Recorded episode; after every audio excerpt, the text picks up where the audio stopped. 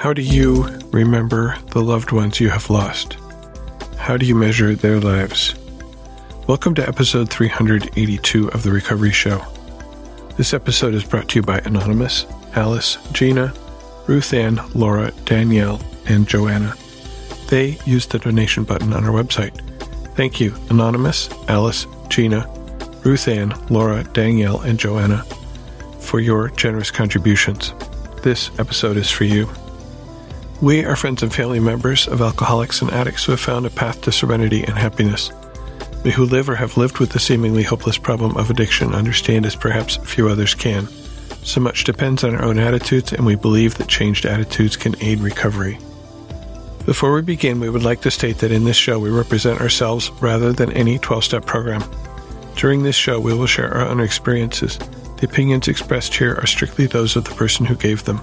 Take what you like and leave the rest. We hope that you will find something in our sharing that speaks to your life. My name is Spencer, and I'm your host today. When my grandfather died, my father wrote a thoughtful personal remembrance of him. And at that time I thought, oh, I'd never be able to do that. I'm sure I couldn't do that. But because of the work I've done in recovery, I can. The examples of other people in the program who are vulnerable and opening in their sharings, the work of self-examination that I did in working the steps, with the help of many others and a loving higher power, of course. And my own practice at deeply sharing my own experience in meetings and with program friends, all of these changed me to be able to express my feelings and my understanding and my experience of my mother in this remembrance, which was recorded at her memorial service in mid-April twenty twenty-two. Just as music was important to my parents, to my mother, it's been important to me, and I often find meaning in songs. And so it is today. So I was driving to New York State to be here. A song from the musical Rent was going through my head. You may know this song. It's called Seasons of Love. And I kept hearing this refrain, how do you measure? How do you measure the life of a woman or a man? It's a question that's been in my head since December eighteenth, twenty twenty-one. How do I measure the life of this woman? This woman who gave me life, who taught me so much about life and about love, and whose love for me and for her whole family was was always there, was always evident. How do I measure this? And the thing is, you see, that her contributions to our life, to our lives, and to the world were not always clear to me.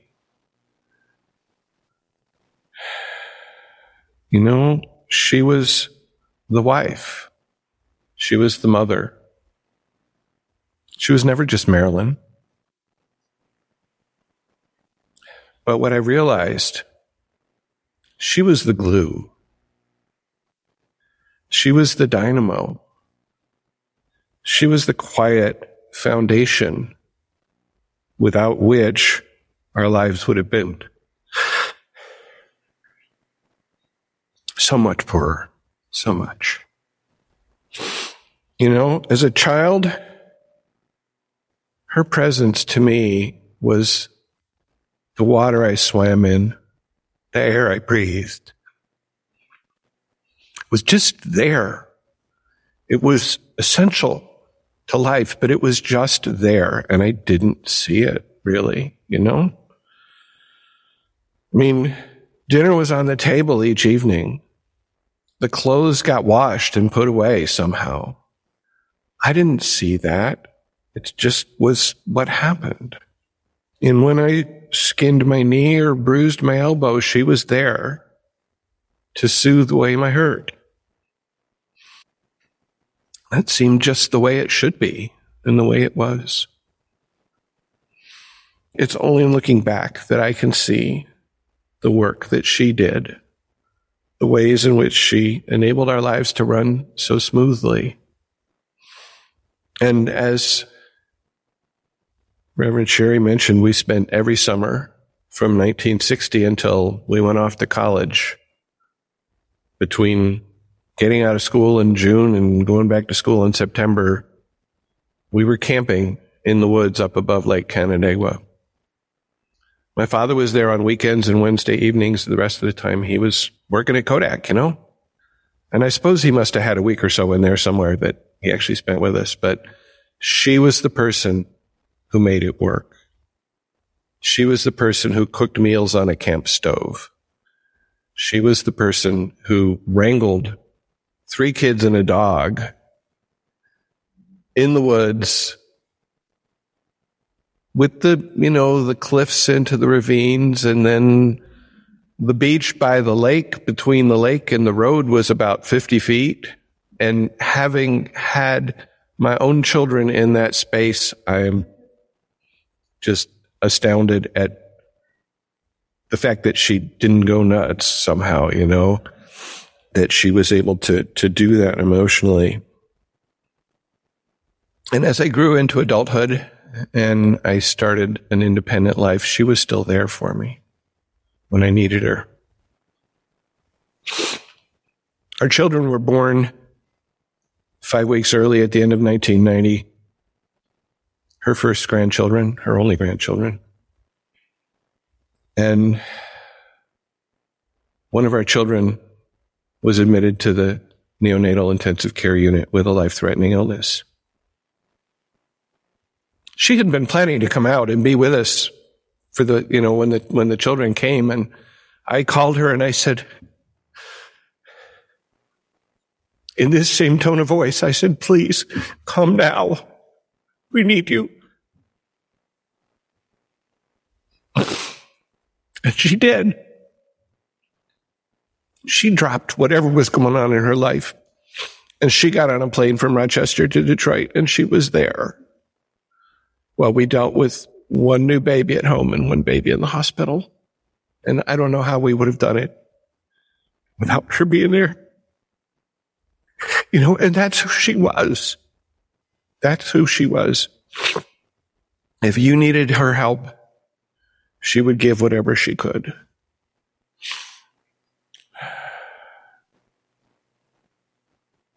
And you know, the song, the song asks, what about love? Well, I think we've heard some of that already. But what about love? I never had any doubt that she loved me. Never. And that she loved all of us. But she also gave to us the example of her love for other people, and, and in particular, her love for our Father. Love, love that was evident in their actions, and as we've been going through the tens of thousands of photographs my father left behind, that love is so clear in some of those photographs. You know, just going through a pack of photographs, and there's a whole bunch of flowers, and there's a whole bunch of buildings, and then there's a picture of the two of them just smiling at each other. And it is so clear. Or a picture of her smiling at him, or a picture of him smiling at her. It's so clear. Mm. You know, and I was asked recently, my wife and I, one of our neighbors was offering a Valentine's Day photo shoot, which we said, yeah. She posed us in some kind of silly settings, but she also posed us hugging each other, looking each other in the eye, holding hands. And at the end, she said, that was so easy because you guys look like you're so much in love. That was the example that she gave to me, that you could be still in love for that long. You know, and we only got forty years, okay? So when I'm asked, how does that happen, I point to them, the example. This morning, I was looking through, Murray had collected together some of the writings and drawings and stuff that he had found as he's going through their their archive, if you will. And I opened up this notebook. I just opened it up to the middle. And this is what I found, written in her handwriting. I'm going to try to get through this, because as soon as I saw it, I broke into tears. So we'll see. For Woody, on our fifty-fourth anniversary, a friend once said to me, if I should ever marry again, I hope it will be someone like your husband. You are very lucky. I know, I said as softly as I could. Oh, yes, I know it very well. I know it with a song in my heart and ever-deepened thankfulness. Happy anniversary and much love, Marilyn. She loved us. She loved him. She loved the world. And, you know, I wrote, I will miss her. I do miss her. I will continue to miss her. There will be those moments like this morning when God put that little poem in front of me. And I know that that love will live on and will continue as long as one of us is here to remember her in this world. Thank you for being here. My first musical selection, which you can listen to on the website at the recovery dot show slash three eighty-two, is the cast of the musical Rent with the song Seasons of Love. I mean, you probably could have seen that coming, right? And I think I already said what I need to say about that song and why I chose it.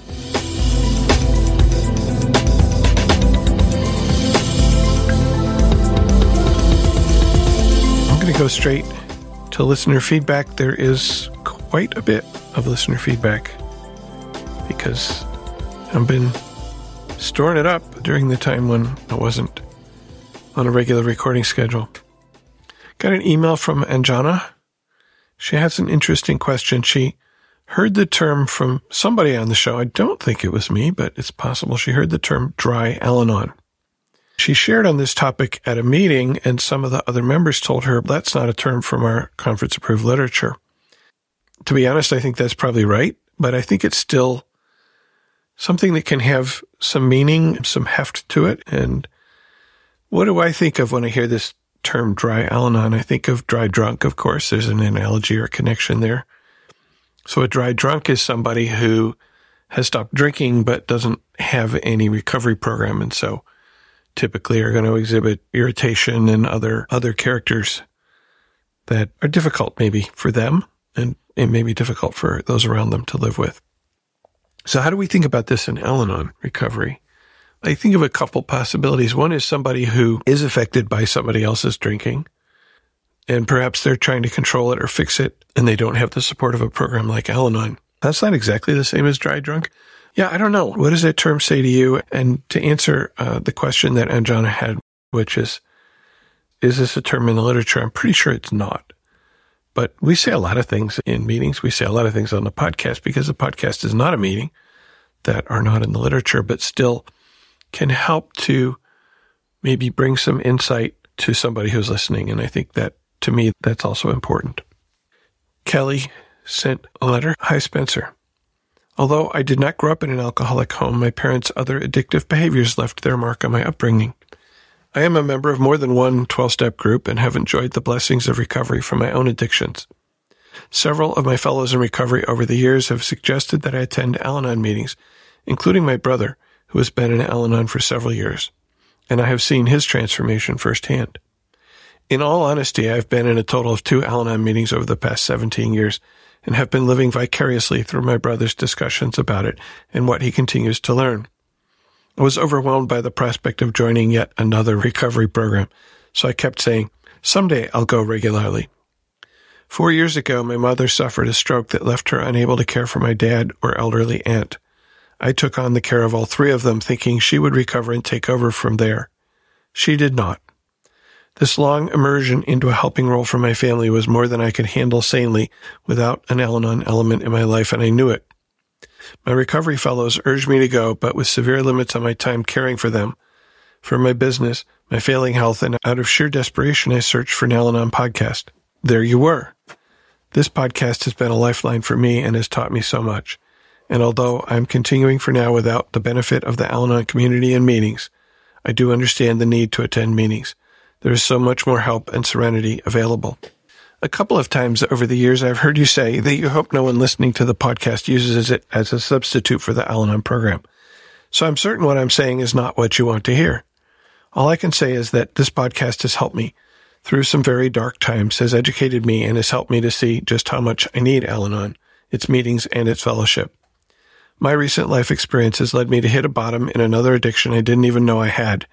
In January, I started work in another twelve-step program, and it is literally saving my life. So again, attending Al-Anon meetings takes the back burner.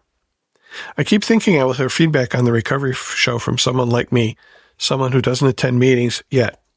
I hope you consider the podcast offering a branch to someone who is drowning, because that's what it has been to me, and showing them what healing serenity and camaraderie there is on the shore, even if I haven't gotten that far. Many say it every week in the feedback portion of the podcast, but thank you, Spencer, for what you give to this show. I can only imagine the work involved in producing it weekly, and please know that the impact is not tenfold, but millionfold. Warmly, not a member, Kelly. Thanks for writing, Kelly, and maybe what I said comes across a little too strongly. I firmly believe that when you can, being in the fellowship, whether it's in meetings or in relationship with other members, is beneficial. But if you're in a situation where you can't get there, and I've heard from a number of people who they live out in the country or they don't have transportation and it's very difficult for them to get to meetings or to find time to go to meetings, man, taking care of three elders, I totally understand where you have to ration your time. And, and in that case, I'm really grateful that we, those of us who contribute to this podcast, are able to provide something that is giving you that benefit. So keep coming back, and maybe someday you'll be able to go to meetings. But I totally understand. Linda is responding to episode three hundred seventy-seven, whether the alcoholic is still drinking or not. She writes, complete random pick. As I was unable to sleep, I picked up my earbuds and phone to find a meditation that could help me fall asleep. After five or ten minutes of meditations and still feeling restless, I went to your podcast and hit a random episode. To my surprise, this very subject I am struggling with is being talked about. I'm a fairly new member to this podcast, but have listened to most, if not all, the episodes. This is the first one that covers my real life story. How does this happen in the middle of the night when I need it the most? I'm also struggling with the idea of a higher power. Perhaps this is one of those moments that will help with that struggle. Thank you so much for all you do in this podcast. I can't tell you how very much this has helped me with those difficult moments. Pop on a podcast and the moment has passed. And a little heart emoji. Thank you, Linda. Yeah, I don't know how that works, but it sure as heck does sometimes, doesn't it? Annie says, hi, Spencer. Can't thank you enough for your faithful service in making these invaluable podcasts. I'm curious if you've ever done a show about living with a high-functioning, disengaged alcoholic. My loved one works hard every day but comes home and drinks every night. He's not belligerent or violent, just disengaged with the family, and usually just has a few drinks and zones out with Netflix or goes to sleep. I'm curious if others had difficulty knowing what was going on because of the way the illness was presenting itself. I would love to hear from others experience strength and hope on the aspect of a loved one being so emotionally unavailable, yet able to be so high-functioning. Thank you again for all you do, Annie. And clearly I don't remember in detail all three hundred eighty-something episodes, so I can't say for sure that I haven't had somebody who's been in that situation on the show, but I think maybe not. So again, I'll put it out to you who are listening. If this is your experience, would you like to share with Annie and with many other people, obviously, that experience and maybe some strength and hope that recovery has given to you in that experience? Brenda sent an email with the subject line, from a factory in Nova Scotia, Canada. Well, she writes N S, but I'm pretty sure that's Nova Scotia. Hi, Spencer. It's six twelve a.m., and I have seven more minutes before I have to do the fast dance of getting ready for work. I sit there, sewing for eight hours with a few breaks. I used to listen to music. Now I listen to your show. After the first week, I felt so happy, like there was a way out of this. Then, this past weekend, I felt so sad for all of us in this world of uncertainty, of seeing our loved ones do what they do. I realize I will go through phases. I really am a teacher of thirty-two years, and I would have thought I would enjoy retirement at this age. I think I took this job because, number one, I had to retire from teaching because I was controlling every little detail in my teaching, and that's too many details. Two, I needed to stay really busy, keep my hands busy, and have little time for anything else and to get out of the house. And three, I do need the money, small amount though it is. Anyway, whatever your show is doing, and I know it is doing good, I love it, and I feel like my work as an Al-Anon member is going to be so very hard, but it seems maybe I can work through it. I've tried counselors, and I could not find my way. I even went to Abu Dhabi to teach, to try and listen to myself there to decide what to do. I came back home and moved back in with the same problems. I have to go to work, but just had to say thank you.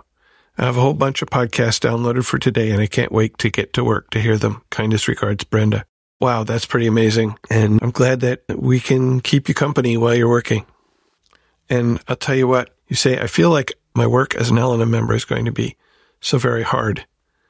And what I would say to that is, I suggest you take it just one step at a time. And each step, not so hard. And then after a while, you look back and you say, wow. Look how far I have come. And it wasn't that hard, was it? So give that a thought. From Sally, she writes, Hi, Spencer.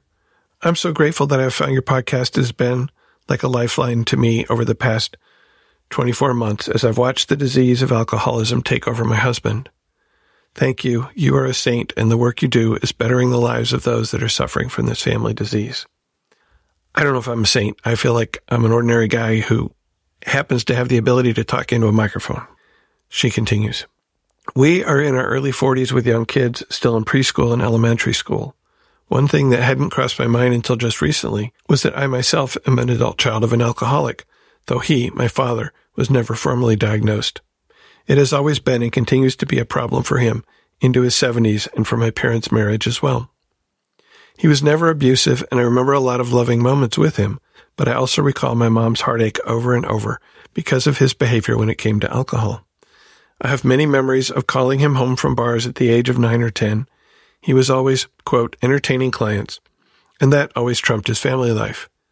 It got worse as they became empty nesters while my brother and I were off at college, and came to a head as I was getting ready to marry my now alcoholic husband in two thousand five. The week of the wedding, I was driving my dad's car and discovered an ultimatum letter from my mom. I even shared it with my future husband. I was crushed. I remember guilt writing such a super sweet letter to my parents, thanking them for the wedding and promising that my husband and I would have just as beautiful of a marriage as they have. I had no idea what I was saying, but I knew I was pissed and hurt as well. Fast forward seventeen years, and now it is my husband as well that has this issue. We have started therapy as a couple with an addiction specialist, and suddenly a lot of scientific information on the disease presented is clicking with me. I was talking to my mom recently about our woes with our troubled alcoholic husbands, and she mentioned to me how her own father and her mother's father had similar alcohol dependency issues. This struck a nerve. I can't believe the lineage of how we are marrying what is modeled for us has become true. As I write this, my seventy-year-old mother, her sixty-eight-year-old sister, my aunt, and I all have married alcoholics. I'm sad and mad about what this means for my own two young daughters, four and nine, who already scold my husband and report on his alcohol usage. Just curious if you've done a show on this topic, because now, of course, I can't stop thinking about how all of this is connected. It sickens me to think that this is potentially setting my own children up to go down such a path of heartache and destruction in their adult lives, too. Thanks so much for your time in reading this, Sally. I know that I have done some shows with parents, uh, some of young children. I think there's even one titled parent of young children or something like that. What I've heard said is, and, and also from people in meetings, is that they're working their program to help break that cycle of addiction and addiction to addiction, whatever it is. So keep on with the program and start carrying, maybe not like blatantly, but carry the message of recovery to your kids, and you'll be surprised how they pick it up. And maybe when they get to the point of finding a person to spend their life with, their their picker, as we sometimes call it in meetings, will find somebody who's not an alcoholic or an addict.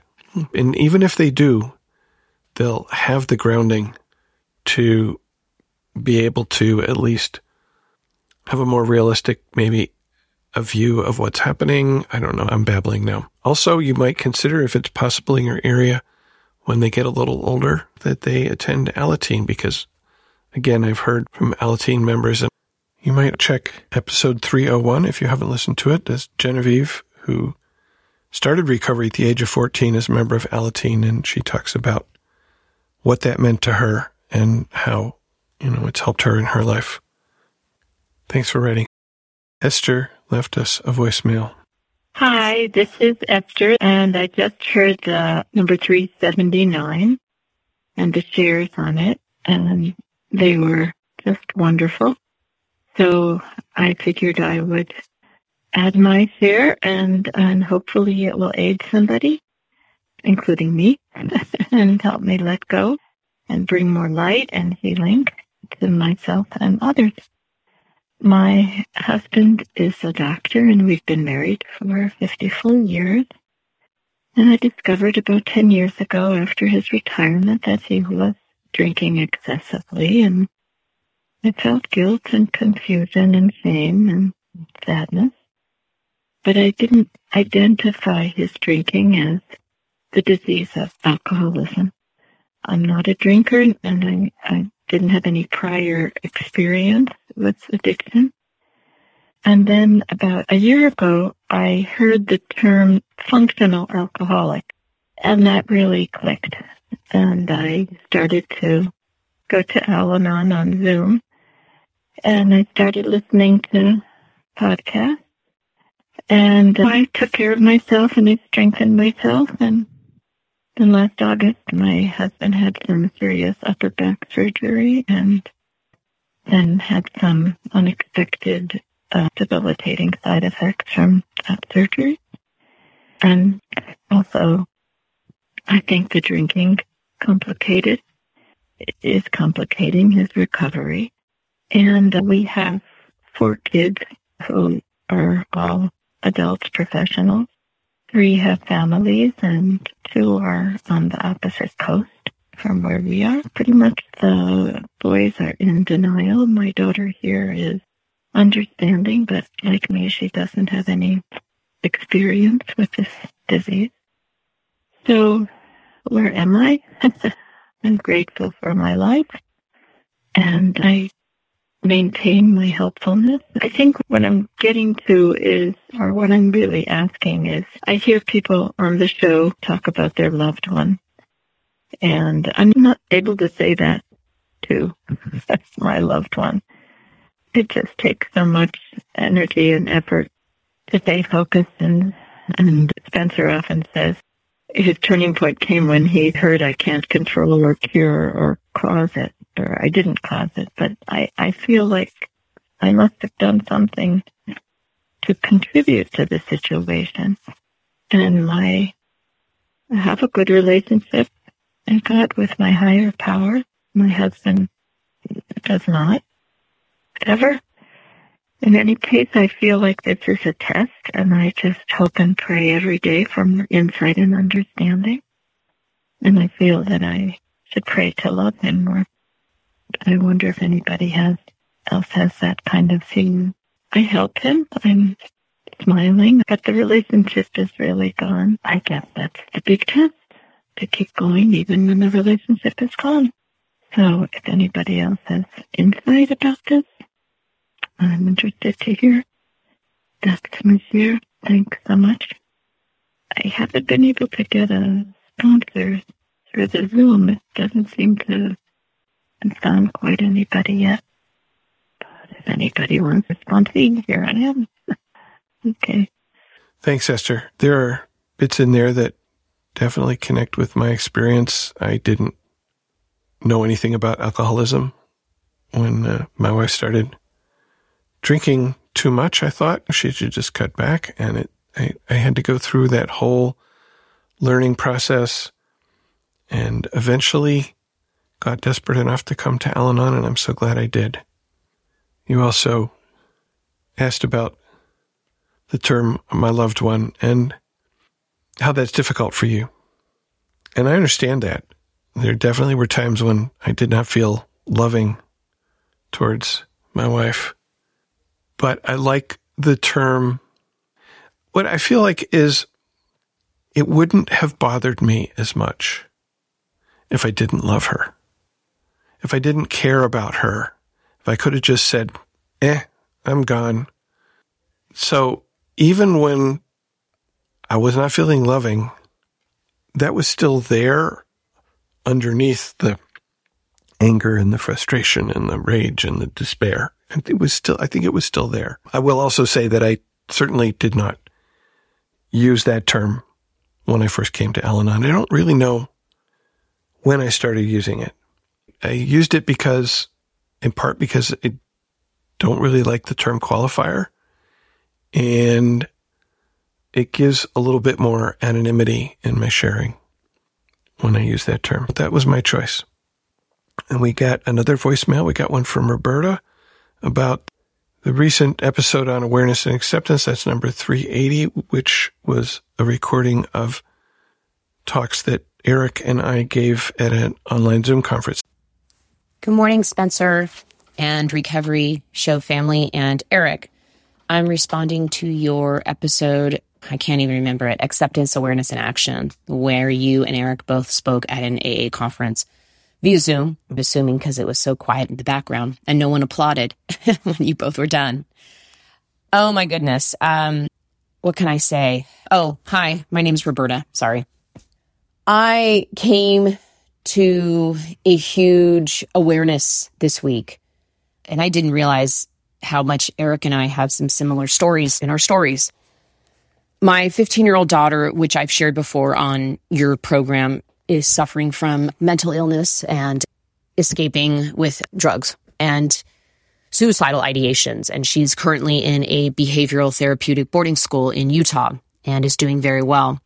She came home recently for a four-day visit and then went back. And I thought we had a great visit until she came clean with her family teachers at the house she lives in and her roommate, and said she stole her nephew's Adderall and took a couple hits off of her adult sister's nicotine pen. Yeah. So I went into what I normally go to, my default anger, which masks my fear. And I know that. But what I realized, what my awareness came into this was, and it was literally just like a blip in my mind. I can't even describe how it happened. And then I had to write it down because I was just so overwhelmed with the realization that I never grieved for the loss of my marriage. I was married to a man who I loved. He was my, I am going to be fifty-two this year. He is eight years older than me. And we are great friends and great co-parents, great gran- grandparents together. I met him when I was eighteen. So he was my only adult relationship. I was probably with him for twenty-six years. And married for almost twenty. I never grieved over the loss of that marriage and how the disease stole my marriage. It stole a man I loved. It stole the father of my child, the children that we share together. And I am fearful that this disease is going to steal my child. But the revelation of that was, it was like a huge weight was lifted off of me. And I got to tell her that. We do family therapy via Zoom every Thursday. And I was able to let her know, look, I go to anger. And that is a character defect. That is a attribute. You spiraling down the rabbit hole activates my anger. Whatever you want to call it in our program, I know, I know what I do. And I find I'm accepting of that. It's awareness, and my action is absolutely nothing except I got to journal. I journaled it all out. I haven't read it yet, but I plan to read it to my sponsor because I told her I had a breakthrough.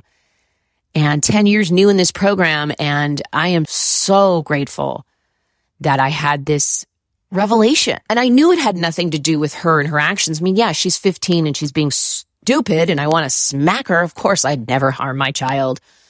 But that's what I wanted to do to my ex-husband. And again, to the grace of his higher power, he found sobriety.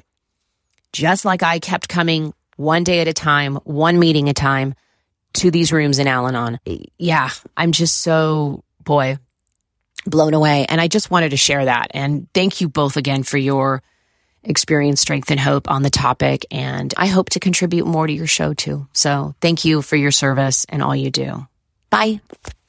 Thank you, Roberta, for sharing your experience, strength, and hope, for sharing your experience with awareness, acceptance, and action. Thanks. Arsenia left a short note. This show came as my saving grace. When my world seemed to be shattering all around me, I discovered the show, and it eased me into reclaiming my sanity and learning different points of views to relating to Al-Anon. Thank you. Thank you, Arsenia. Thank you. Joan writes about episode three eighty-one, I titled Acceptance is a Gift of Recovery, which again was a recording of a talk that I gave at an online conference about a year ago. And I discovered it on my hard drive. I was like, I never published this, so I put it out. She writes, the show that was aired today was exactly what I needed. It won't surprise you to know that I am another person who is immensely grateful for Al-Anon, the remarkable ways in which Al-Anon has changed my life and helped me grow immeasurably as a human. Then, bam, my higher power decided I'm doing so great, might as well throw another challenge my way. My dad, who has been caring for my declining mom, ends up in the hospital with mysterious heart stuff, and I'm sad, scared, overwhelmed, panicking. I'm single parenting four kids, including two teenage boys who hate me. There's a hostile environment at work, and I'm an only child. I was not ready to face my dad's decline, not to mention mortality, and I've been freaking out. Listening to your podcast today was so incredibly helpful. Thank you. I feel more calm, capable, less panicked, moving toward acceptance, which I didn't identify as such until this moment. I just knew I felt better. Thank you for being part of the magic of Al-Anon. Sincerely, Joan. Thank you. Thank you for writing, Joan, and I am glad that my words provided some help. My sharing my experience and the sort of the difficulty and the pain that I was feeling. You know, you're not alone. And I think that was the first thing that I recognized when I came into Al-Anon, that I was not alone. And that was so important to me. So I'm glad I could be there for a moment for you.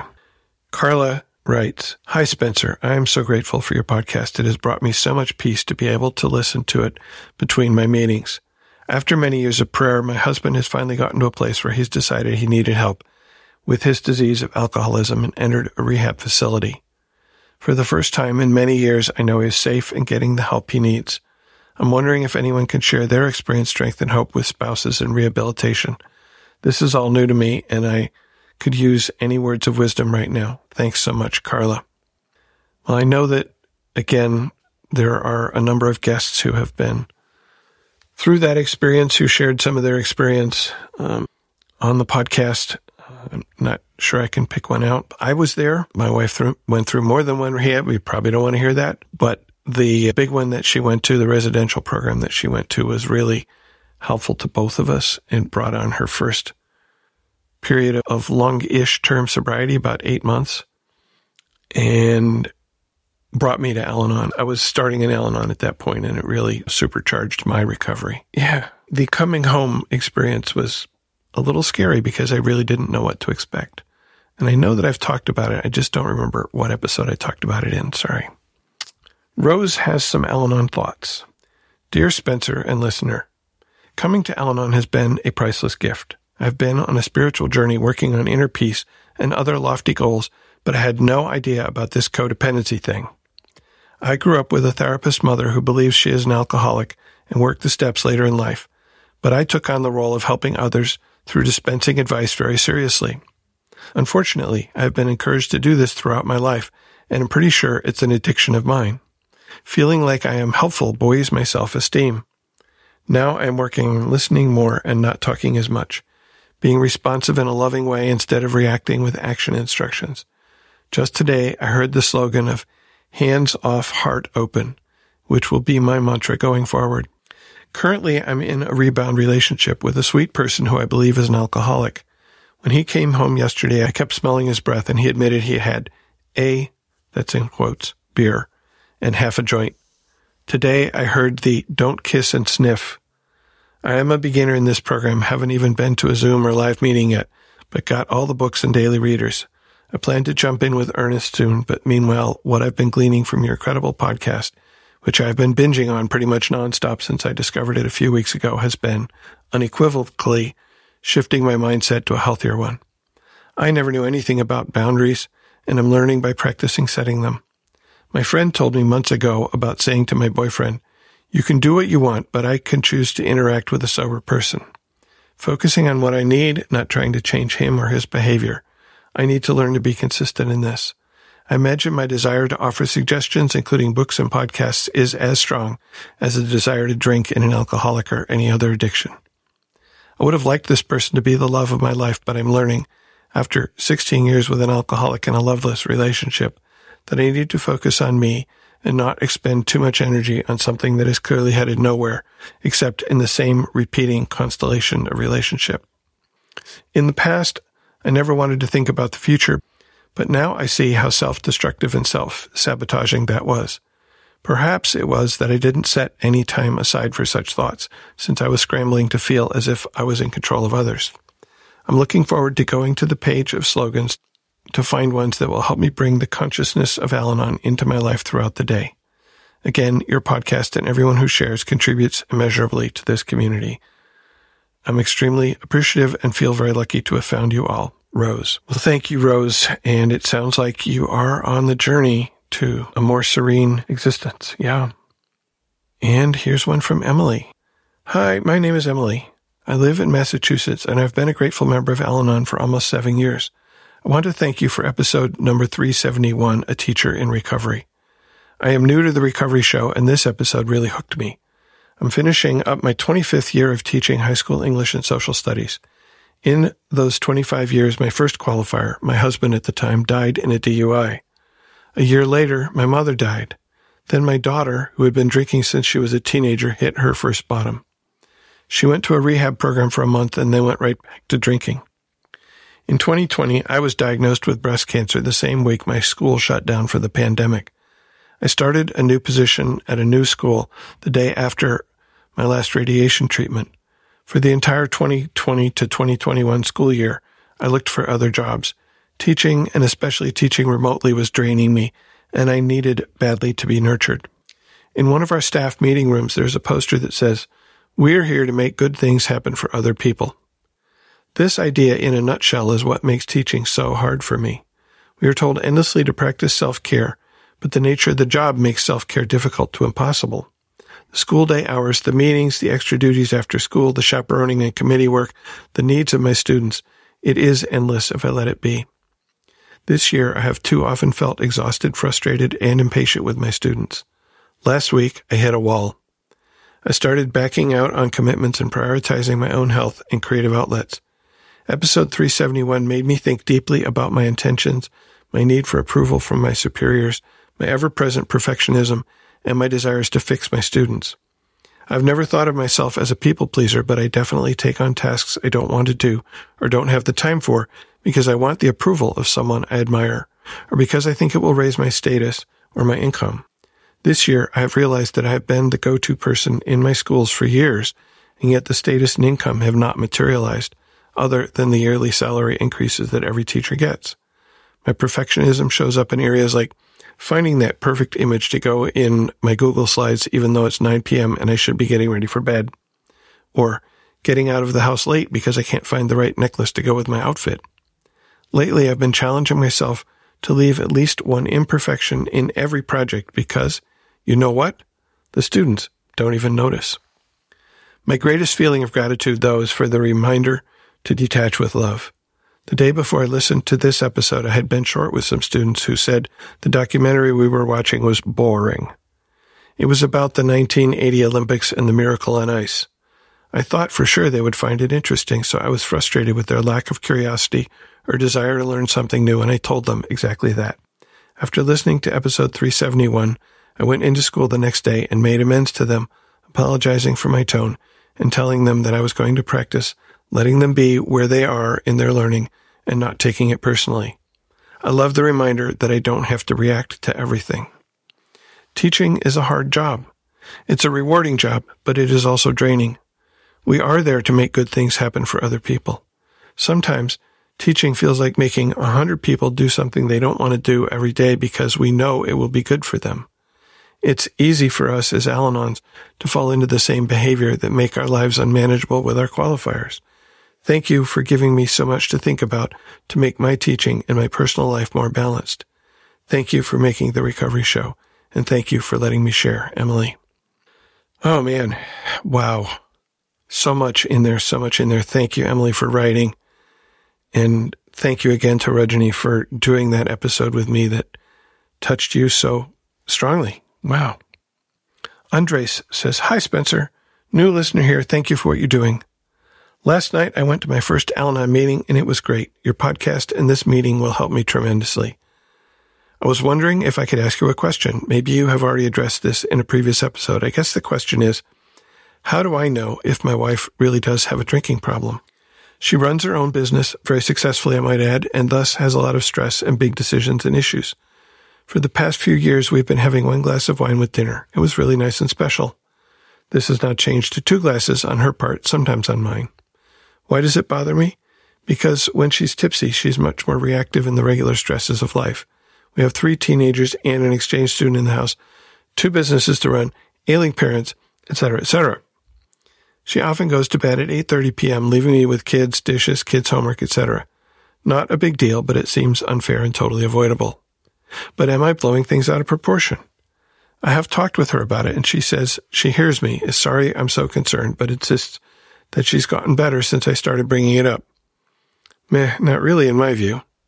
She then argues with the usual excuses I've learned. I'm overreacting. She doesn't like to be controlled. She has a stressful life because it's my fault. My business doesn't generate enough income, et cetera.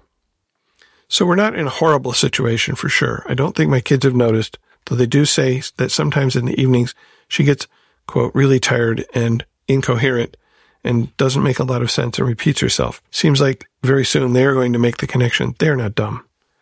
I don't know if I'm truly looking at the beginnings of a dangerous slide into alcoholism or if I'm simply staring at a habit that has gotten a little bit too far for my comfort, but can be reeled in back to a more normal level. Anyway, have you addressed this in any episode? Thank you for what you're doing." That question comes up a lot. I'm sure it's been addressed in episodes, if not directly. Partly, I think, because the Al-Anon program encourages me to take my focus off of the other person and put it on myself, and not to ask, is she really an alcoholic? But to ask, does her drinking cause behaviors that bother me, maybe that lead me to try to control, that make me angry, that make me frustrated, that make me scared? Because I can do something about my reactions. I can do something about the way in which I act, and to some extent about the way in which I feel and respond to the drinking and the behavior. So what I often say to newcomers in meetings when they say, I don't know if my loved one, my wife, my husband, my boyfriend, my mother is an alcoholic or not, but I really connected with the things I heard here. I say, well, then you're in the right place. For that purpose, it doesn't matter whether it's diagnosed as alcoholism, self-diagnosed or diagnosed by a medical professional. It really doesn't matter, because if they're drinking and their behavior is affecting you, then you can probably get some benefit from Al-Anon. We got a letter from Susie. Dear Spencer and Eric, I want to thank you for the work, time, and energy you put into this show. You're helping countless people, and it is a huge gift. As always, when I turn on your podcast, I hear exactly what my higher power wants me to hear. I listen while I'm doing a four-hour drive to a home my husband and I have in the mountains. On this drive, it was the episode on letting go. I have been in Al-Anon for seven years, and I still have trouble getting out of the way, not solving and fixing, and getting my brain and emotions all tied up in my daughter's problems. She is twenty-nine. She's capable of solving her own problems. After all, it was her decisions that got her into the mess she's in now. She's also seven years drug-free, but her problems and drama seem to overwhelm her. My job is to set my boundaries, listen, love her, but stop doing for her. It is hard for me. After listening twice to this podcast and taking notes, I went to the edge of the lake where I am and tossed two rocks into the lake. Both rocks were full of holes and worn. The first one was me. The second one was my daughter. I gave them to the lake and to my God. I wanted to feel instant relief, a whoosh of freedom and serenity. I felt a little wind and then some tears. I had expectations of what it would be like. Ha! Funny how easily I can just revert to old stuff in the midst of trying to do the right stuff. I frankly still felt like I was holding on. I went home and began an art project that I had been afraid to start, afraid it would not be good enough, that I would mess it up and need to start over. Again, silly me. The art I do is called Zen Tangle, a meditative form of drawing that has no plan or judgment, no expectations, no right or wrong, and no mistakes. I can't even call it drawing because it's not really drawing, so why was I afraid? What is there to be afraid of? But I jumped right in, and ink flowed from the tools without effort or much thought. I was relaxed, serene, and peaceful. God is so powerful, and my God can help me let go again and again as many times as is necessary. I need to let him and stop fighting it. I need to put the issues in perspective and know that all is as it should be, and I am not in charge. Thank God. Thank you again. I've been listening for many years and have shared your podcast with all my Al-Anon friends and my husband. He's an Al-Anon as well. Keep them coming, my friends. You're helping me stay in my lane and not crash into the crazy. Well, thanks, Susie. And I love the image of throwing the rocks into the lake is part of letting go. I just was listening to a, a recovery podcast today, and one of the people spoke about being always between surrenders, because as soon as he surrendered one thing, he would start picking up something else that he'd then realize he had to surrender. So it's a process. It is always a process. We got a voicemail from Louise. Hi, Spencer. This is Louise here from California. I just had to leave a message after listening to your latest episode of three eighty-one on how acceptance is a gift of recovery. And that was such a beautiful share you gave. I so enjoyed uh, every moment. You have such a gift of painting a picture whenever you share. I loved um, how you shared about you standing in the field. I don't even think I can get through it without getting emotional or reflecting on it, losing your father. And I remember that day. I remember listening to it when it was fresh. I've been listening to you for quite a few years now. You are my go-to person whenever I am in crises, but I listen to you even when I'm not. Recently, I've been reflecting a lot myself on my own mother's passing away, and it was, gosh, six years ago. I actually lost my mother on the day that I picked up my first sponsor and program, and that was such a gift from my higher power. But more recently, one of my co-workers, who's somebody that I've had a pretty, I'll just say, challenging relationship with, because she too is affected from growing up in a violent alcoholic home, and she is not in recovery yet, but she literally just lost her mother on Mother's Day. And I was feeling what I thought was depression, and then I realized, no, it's not depression, it's grief. Just walking through the loss with her, her mother, it brought back all of the experiences I went through of grief. That is a gift of recovery, is being able to feel our feelings. I'll keep it about me. For me, to feel my feelings and to be able to identify them. Even though it doesn't happen immediately, I am able to recognize that it's perfectly okay. And I will probably forever grieve the loss of my mother, especially for me having, you know, grown up in a dysfunctional home. I think they call it complicated grief, where you're me, I keep saying you, but it really is about me, that I will forever have to work through the layers of the onion of my relationship with my mother. And she was my first qualifier and a gift in my life. And I'm so grateful. And absolutely, the key is acceptance over people and places and things and every little detail. And I know for me to get back into serenity is to get into radical acceptance of whatever I'm going through at the time, because the disease is a disease of perceptions.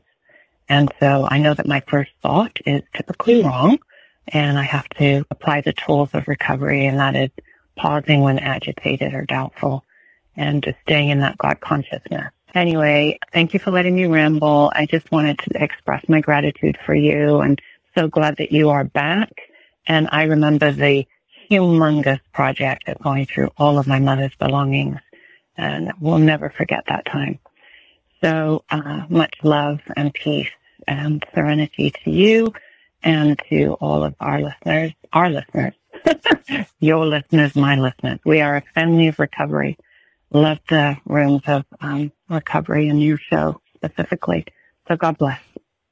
Thank you. Thank you, Louise, for sharing your experience and your thoughts on acceptance. It is powerful.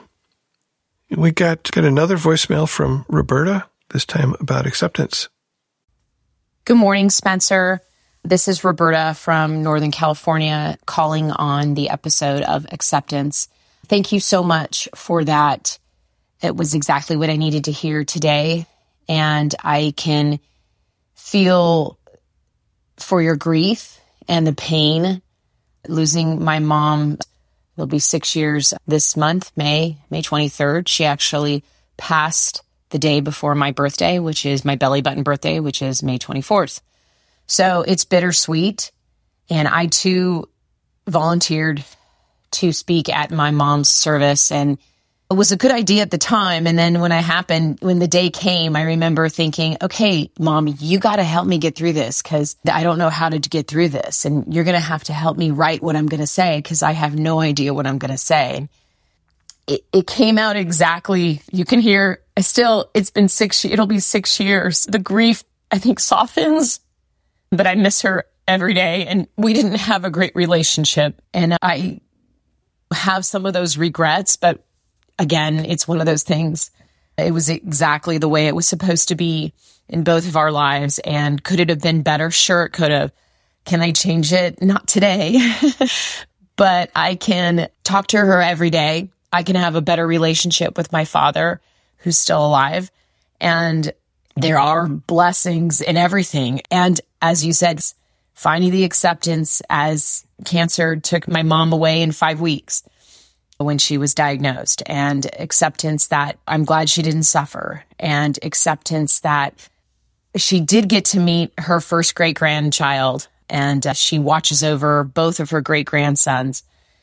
I know that from the bottom of my heart. So I just wanted to reach out and say thank you so much. Thank you so much for your service, and thank you for um, all your co-hosts and all you do. I am grateful for this podcast. Thanks, Spencer. Bye. Thank you, Roberta, for also sharing about grief and maybe acceptance of grief. Delette writes, "Hello, Spencer.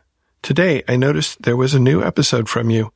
I was very glad to see that. I listened to your explanation of where your head is at these days. My father died in October and my husband died in May, both of them last year. My brother and I had to do what you and your siblings did, and it was for me bittersweet as well. The experience brought my brother and I even closer together, which is, of course, the good part. Then, as you know now, going through our parents' lives was difficult. Our parents were married over sixty years, and like you, my brother and I stayed in long-term marriages based partly on what we saw our parents do. Funny how impactful these models are on us as we become our own adults. Anyway, I'm glad to hear you were back. You were truly missed by me and many others. Your shares and your guests really resonate with me, and I have missed the podcast so much. I want you to know how much I enjoy and learn from your podcasts. They help me so much in my recovery as I learn how to live my life after alcoholism took my beloved husband. Take care, Spencer. I'm sure you know the process of grieving. It comes in many different scenarios. We want to support you in your journey as you have helped in so many others' journey. Thank you, Dilette. Thank you for that, Dilette. I was re- recently listening to a show about grief and grieving. The person that was being interviewed distinguished grief from grieving. Like, grief is a thing that happens, like this feeling that comes up, like boom. And grieving is a process. And I don't think she said this, but to me, it is really a process of letting go, and it takes a long time. I'm not sure what show it was I was listening to now, but I guess it gave me some peace to to understand that, you know, grief will come, and that the thing to do, and I know I've said this before, but it just keeps being important, the thing to do when it comes is to feel it. Because if I don't feel it, then it stays. And if I take it in and I feel it in the moment, then it passes. And I know it'll come back, but I don't have to, to carry it with me. I got a voicemail from Kristen. Hi, Spencer. My name is Kristen, and I am responding to the call for experience, strength, and hope regarding your loved one having substance issues and mental health issues. What my program has taught me is, you know, it helped me navigate what is my responsibility still as the parent of a minor child since our journey started when she was fifteen, and what boundaries can I set and walk away and allow her to experience the consequences of those choices. Prior to Al-Anon, I had no ability to do that or to even figure out what that looks like for me. But then also the challenge of her spiraling addiction and mental health issues. Within the last four years, we've had three suicide attempts, one of which I spent three months in the hospital, children's hospital, with her and left her disabled. And that made it even harder to navigate. So really, this program has saved our relationship and my life.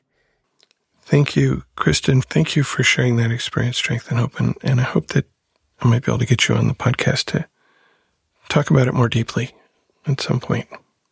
Got a review on Apple Podcasts from somebody who signs themselves Sususer? Sususer? Not sure. It's got umlauts, so I'm not sure how to pronounce it.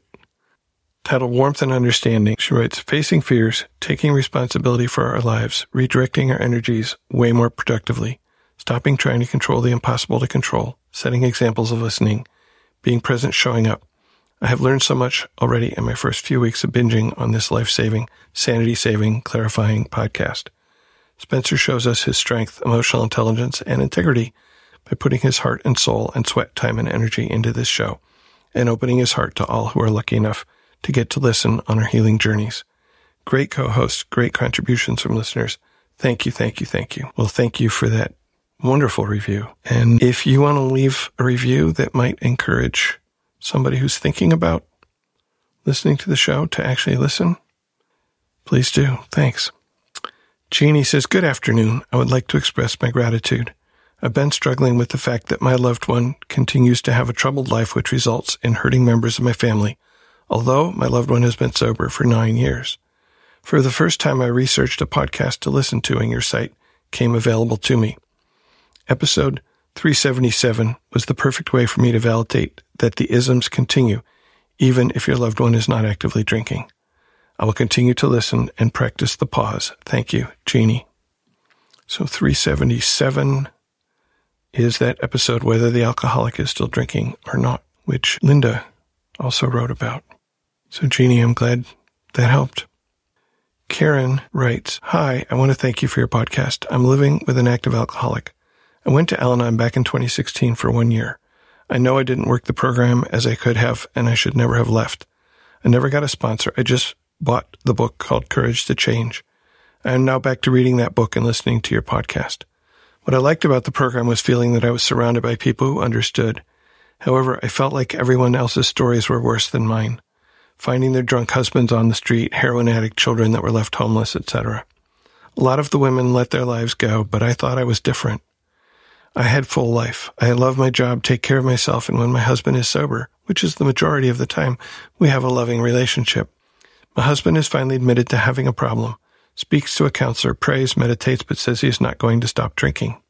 He feels that he can control it, but he can't. My problem is I can't get rid of the anxiety I feel when the weekend is approaching, when we are going to a party, when we are heading to a wedding right now, and especially vacations, which are my time to relax and recharge. I know I should go back to Al-Anon, but I feel like it is unfair that I should be working so hard when he is the one that should be working to stop his drinking. I'm a teacher in my area, and I'm also fearful that I will see someone that I know. I know I have a long road ahead. I've been married twenty-eight years to a wonderful man with a horrible addiction. I'm hopeful that one day he will confront his illness. If you have any words of wisdom for me, I need it. As I wrote that last sentence, I started to cry, which I haven't done in years. I guess I need more help than I'm choosing to admit. Again, thank you for your podcast and for being a comfort to so many affected by this disease. Best regards, Karen. There's so much in here, Karen. One thing that, that I was encouraged to do and that I encourage you to do is to listen for the similarities rather than the differences. We hear other people's stories. Yeah, the people with the dramatic stories are definitely, they got a better story, but that's not really why we're there. We're there to find recovery for ourselves and to help with the anxiety that you talk about, the anxiety for situations where drinking is going to happen, and perhaps tools to, to help with that. You've probably heard this before, but I will say it again. We go to Al-Anon for ourselves. And if you want the help that Al-Anon provides, then I would say go. But at least keep listening. And my best wishes to you and your family. Elsie left us a voicemail. Hi, Spencer. This is L C S. I'm in Southwest Ontario, Canada.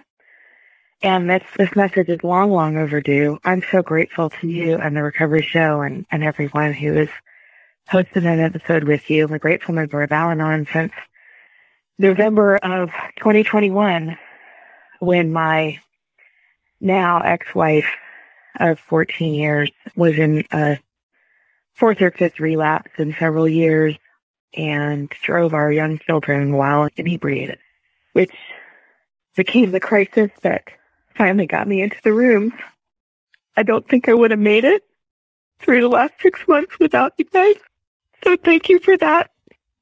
I remember sitting on the floor of my bathroom crying, waiting for a call back from the Al-Anon line to find out when there was an online meeting I could attend, when I just got a thought in my head, probably from the higher power. I bet there's a podcast about Al-Anon. So I went to my podcast app and I looked for it, and there was the Recovery Show, and I started listening immediately. And it was such a lifeline, and I think it really turbocharged my program because it gave me access to the answers to all kinds of questions that I had immediately. And by December, I was going to a meeting every day. I did ninety meetings in ninety days. I still go to four or five meetings a week. And it has helped me tremendously to survive what has happened in my life. And miraculously, I'm happier than I was six months ago, in spite of the fact that all these things that I was so afraid of have come to pass. Unfortunately, or fortunately for me, my path was not towards reconciliation with my loved one, but we are still in a relationship because we're co-parents, and that's going well in large part due to the fact that I have a program, even if she does not. So thank you, and I will be forever grateful. It's such a tremendous service, what you do. Keep doing what you're doing, and you have been in my thoughts and my prayers as you have been going through the the deaths of your parents and the changes in your life in the last few years. That's a wonderful story of diving headfirst into recovery. Thank you for calling. Ted has a real short note here. He says, this is an awesome service. I listen almost every day since finding your show. It has helped me a lot in going through my first step four. Thanks, Ted. And Kathy suggests a topic of being married to an adult child of an alcoholic or to a dry drunk with no recovery. And I don't know if it sounds like two separate topics to me. So again, I reach out to you, the listener. If you have that experience that you'd like to share, email me, feedback at the recovery dot show, and we'll get you on. It's pretty easy, really. All you got to do is talk. And that's it for the humongous mailbag this time.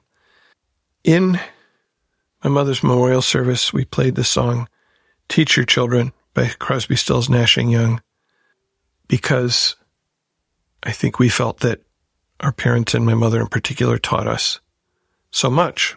So it was felt like a really good song to uh, to share in that context.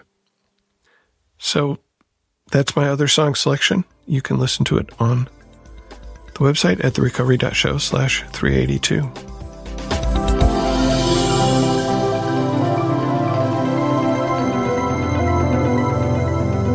Thank you for listening. Please keep coming back.